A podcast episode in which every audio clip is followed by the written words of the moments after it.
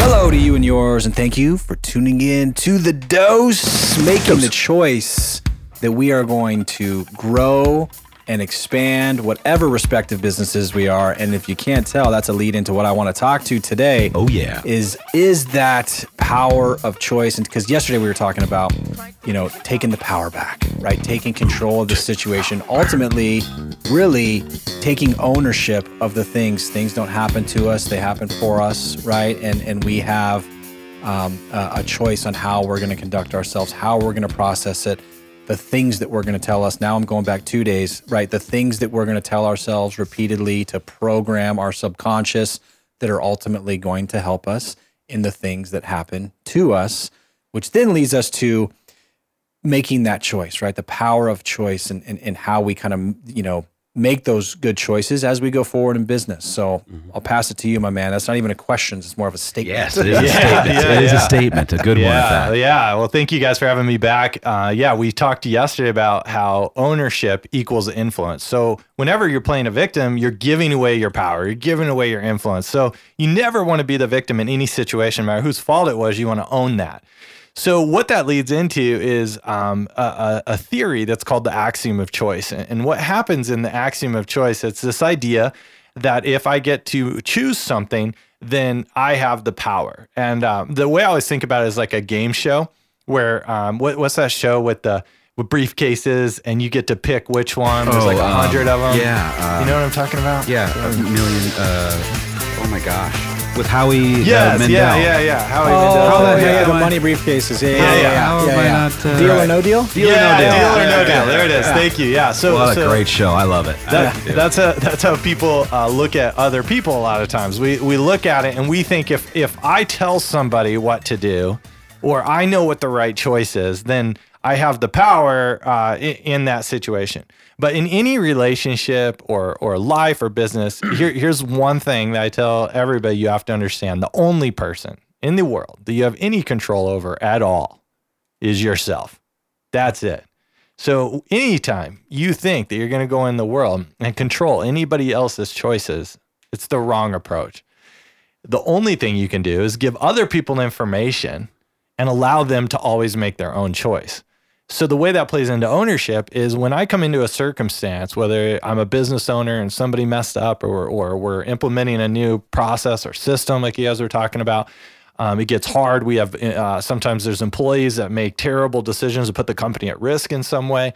And what we want to do is think that somehow we could have always controlled that or we could have done something. I see the world doing it right now with the virus, right? Like, if we wear masks, if we do this, if we do this. We did it earlier. Yeah, dude, it's a virus. It's literally going to move through the population until it's done. Like, we don't control that. But for some reason in America, we all think we get to control everything. We control the weather, the virus, how everybody around us acts. Like, you're not. So any situation you find yourself in, the only appropriate question is to ask yourself, what could I do in this situation? Because that's literally the only thing that you can control. And by asking yourself, what could I do to help my wife respond better to me? What could I do to help my employees understand the risk a little bit better? What could I have done to protect things a little bit better? That's really the only question you can ask. Because that's where you have the power. That's where the influence is at, is in the one thing in this whole world that you can control, which are your own choices. And anytime you get outside of that, that's when you're messing it up. Yep. Yeah. Going in trying to control the environment kind of thing. Right. You always fail. It's so powerful. And then we were talking offline a little bit of like the 100-0 with a relationship. It's not 50-50, right? It's 100-0, giving 100 and expecting nothing in return. A little bit off subject, I know, but kind of pretty much honest, to a degree, right? Of like, I love that in business and I love it in relationships on because we all know we've get in trouble, while we tell our kids when they're worried about something like, bud, like stop worrying about the things that you can't control, right? Think about the things that you can. The same principle is true in business. Stop worrying about the deal that fell out or the seller that went sideways. What are the things that you can control? We like to call those lead measures, right? The lead measures that get to the results, to the lag, focusing on those things that you can control. How do you, again, these concepts just go across the board. Absolutely. Yeah. How do you, because it's a natural, I think, reaction or a natural motion that any any human being deals with, and even like business owners. And here's the example. So like last night, my mind twirled probably till 3 a.m. about what we're doing right now with our business. Right. And I know that's not healthy. Like that isn't going to change shit. Pardon my French. Yeah. So French? Everybody, I'm sorry. I was really little like this. Yeah. But how do you control that? It was even French. So like how, like when you're, you know, I mean, yeah, I'm sure top entrepreneurs have that same, right? Because they're high energy, high power, and their internal, I want to say that internal temperature is always going, right? Because they're on fire and they're very successful. So the mind's moving. So besides like meditation, things like that, I mean, we're in the coaching mind, you control that mind, you know, at night, you know, because it's tough, it's tough sometimes. And you sit there going, I know I shouldn't be doing this, but it's just happening, you know, it's crazy. Yeah, yeah. If, you know, sometimes we're staying up, kicking stuff around mentally on purpose. And then a lot of times, like we talked about a few episodes ago, it's the subconscious mind. Yeah. Once that subconscious mind gets something, it'll just keep spinning. And that's why at night it's particularly hard for a lot of successful people, busy-minded people, just because your subconscious mind has so much going on that it hasn't processed yet because you were moving during the day. And then at night what happens is your subconscious mind never shuts off. That's why we can have a dream that felt like it lasted days, but maybe it was only during a 10-minute power nap, or you know, we could get chased by a giant pink elephant and think it was real, you know? Yeah. You know, there's a lot of times my wife wakes up and thinks looks at me like she wants to kill me because of something I did in her dream. Right. No, we've all had that. Yeah.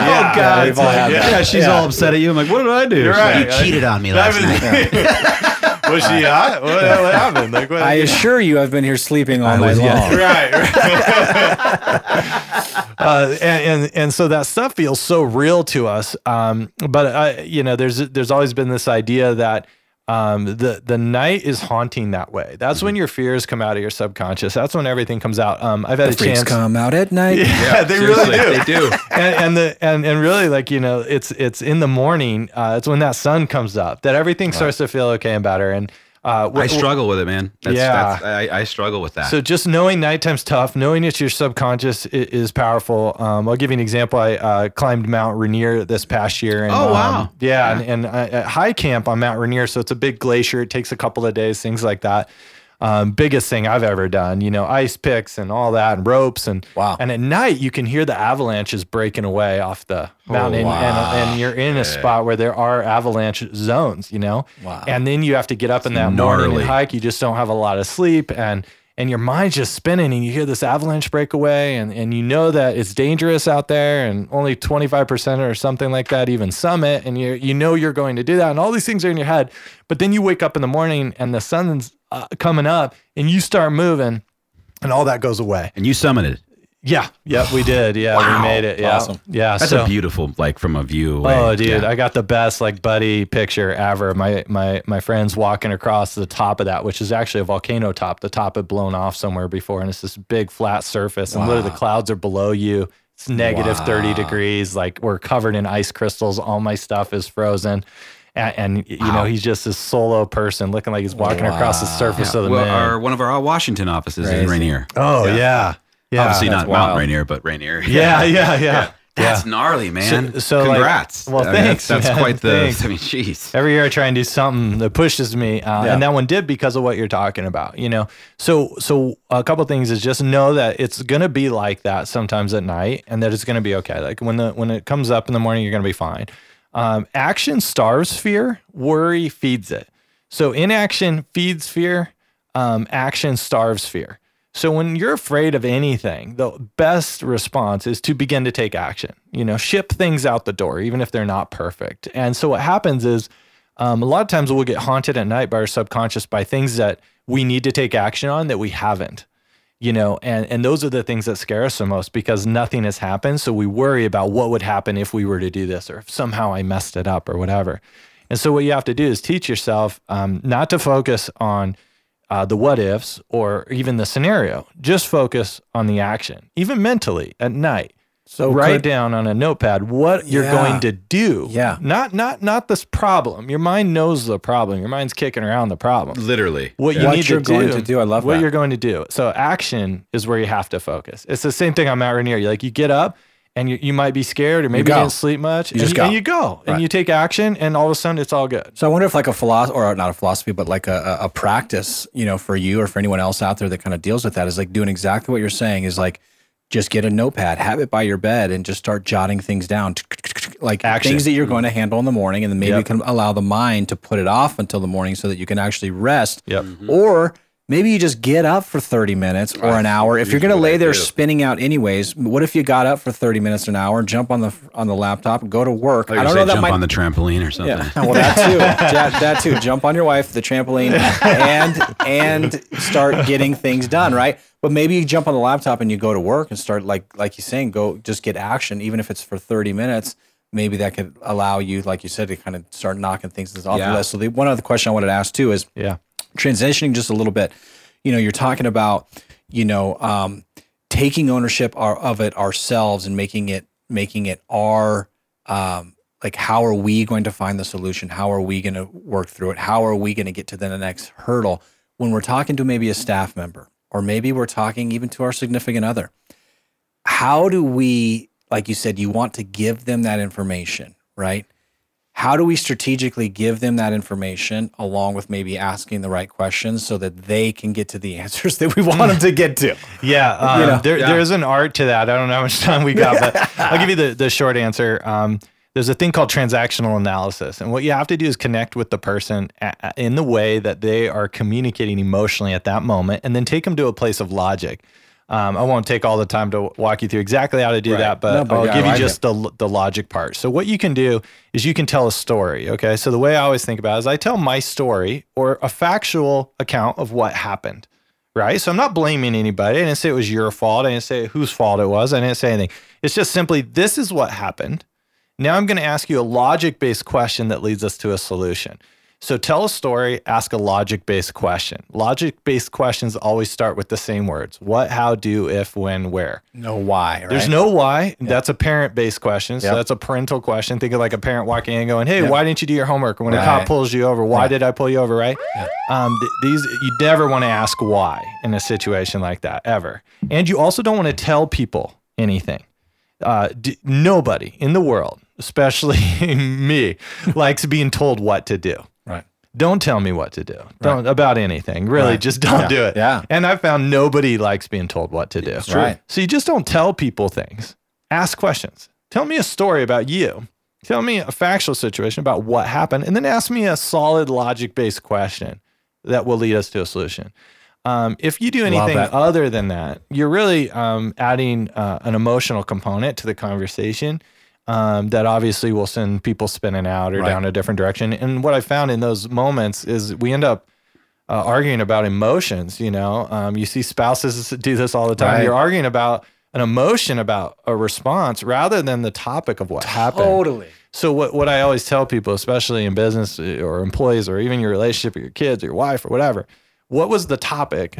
And now let's ask about a logic-based question that starts with one of those words. Oh man, it's so good. I love these conversations. Again, it's not all business. It's not one particular industry. This is life, right? Yeah. This is in our relationships. This works everywhere. Our professional relationships, our personal relationships. I mean, it does work across the board. I mean, just so powerful of asking those types of questions and kind of trying to get at what we're trying to. You know, I love it. So good, man. Yeah. Wish we had 17 more days. Yeah. 17. That's the number. Yeah. Can we come back Monday? Do we have time? I don't know. We'll see. I want to plug you though, just in case we don't. So it's drivencoaching.com. Yep. And it's drivenrelationships.com. John Bowman, coach extraordinaire, top level executives, top level athletes, business owners, etc. Thank you for coming in. I mean, this has been a pleasure. Hopefully we can. If not, we'll bring you back in. Maybe you can do a switch around and host the show. Maybe next time. No, not us. Some other people. Because you know, the mindset and the outlook and you know is powerful. So a lot of times, you know, it would be cool. But absolutely. We've been talking about that lately. Some different outlooks on things. Actually, can I plug? Of course. Something? Yeah, go. So, absolutely. You know, Driven Relationships right now, what we really do is we keep people in front of their audience. So let's say you have a database of 10,000 people. It's almost impossible to build real relationships with 10,000 people. Everybody knows that we should. but nobody can. We do that for you. So we proactively communicate with all 10,000 people as if I'm you. And then when that communication comes back, all you have to do is respond to it. Wow. It's allowed so many of our realtor clients to not have to use Zillow anymore. Because imagine what happens if you just stayed in front of everybody you met over the last 10 years. They're going to call you when they need real estate or loan or whatever. Do you specialize on the individual? Do you work with companies? I imagine the same kind of concept. We have companies that bring us in. So we have several different real estate teams and some brokerages where they've brought Driven Relationships in and offered it to all of their realtors as a way of creating it sticky. Because it's hard to leave a company when they're doing all of that for you. It's a very true statement. Yeah. You know, it all goes back to that value add. Yes. Especially for us. Yes, exactly. So that's what we do. It's a mobile app and it's a desktop version. It's all on your phone, email, text, video. Everything goes right through that out to your clients, and we take care of all of it for you. So you literally don't even have to think about it. But all you do have to do is respond. And typically our clients will get 50 to 100 messages a day from people that want to do things, and all that communication was created by us because busy people just don't have time to do it. So good. Drivenrelationships.com, guys. Check it out. We're going to try to bribe you to come back for a little bit for a quick one Monday. We'll see if we can pull that off. All right. If not, we'd love to have you back in very soon. I feel like we scratched the surface with you, in these last few days. Oh, thank you guys for having me. Absolutely. I know for sure there's so much more in the tank that you could probably take us down. So I'd love to do a sequel to this if we can, regardless. Absolutely. So, absolutely. Thanks to our sponsors, VIP Mortgage Alliance Property Inspections. Guys, have a great day, great weekend. Keep working on shaping that mind as we move forward in our lives, our relationships, and our business. Guys, we'll talk to you next week. 2020 is almost over. Don't worry. See ya. Right. See ya. Bye. We gotta take the power back. We gotta take the power back.